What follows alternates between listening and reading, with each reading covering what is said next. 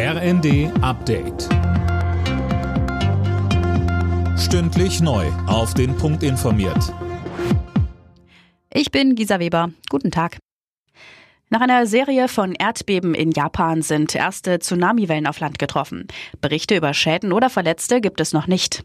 Küstenbewohner waren zuvor dazu aufgerufen worden, sich in Sicherheit zu bringen. Die Erdbeben hatten sich auf der Noto-Halbinsel in der Präfektur Ishikawa ereignet. Auch im Raum Tokio gerieten Gebäude ins Schwanken. Der Betrieb der Atomkraftwerke in Japan wurde durch die Erdbeben und Flutwellen nach Angaben der Regierung zunächst nicht beeinträchtigt. Die Silvesternacht ist in Deutschland ruhiger verlaufen als erwartet. Das zeigen die Meldungen der Polizei, die nach und nach Bilanz zieht. In Berlin beispielsweise war es nicht so krass wie vor einem Jahr, auch wenn es wieder Attacken mit Böllern und Raketen auf Einsatzkräfte gab. Die Hochwasserlage in Niedersachsen bleibt angespannt. In Oldenburg beispielsweise droht ein durchgeweichter Deich zu brechen.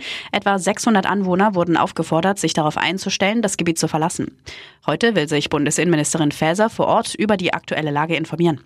Gestern war bereits Kanzler Scholz nach Niedersachsen gekommen. Per Rundflug mit einem Helikopter verschaffte er sich einen Eindruck und dankte allen Helferinnen und Helfern für ihren Einsatz. Die dänische Königin Margrethe will abdanken. Das hat die 83-Jährige überraschend in ihrer Neujahrsansprache angekündigt. Sie will sich am 14. Januar zurückziehen, ihrem 52. Thronjubiläum. Margrethe ist seit dem Tod von Queen Elisabeth II. die letzte Königin, die in Europa regiert. Sie ist sehr beliebt beim dänischen Volk. Als Staatsoberhaupt muss sie alle Gesetze unterschreiben. In die Tagespolitik mischt sie sich allerdings nicht ein. Nachfolger wird ihr Sohn Frederik. Alle Nachrichten auf rnd.de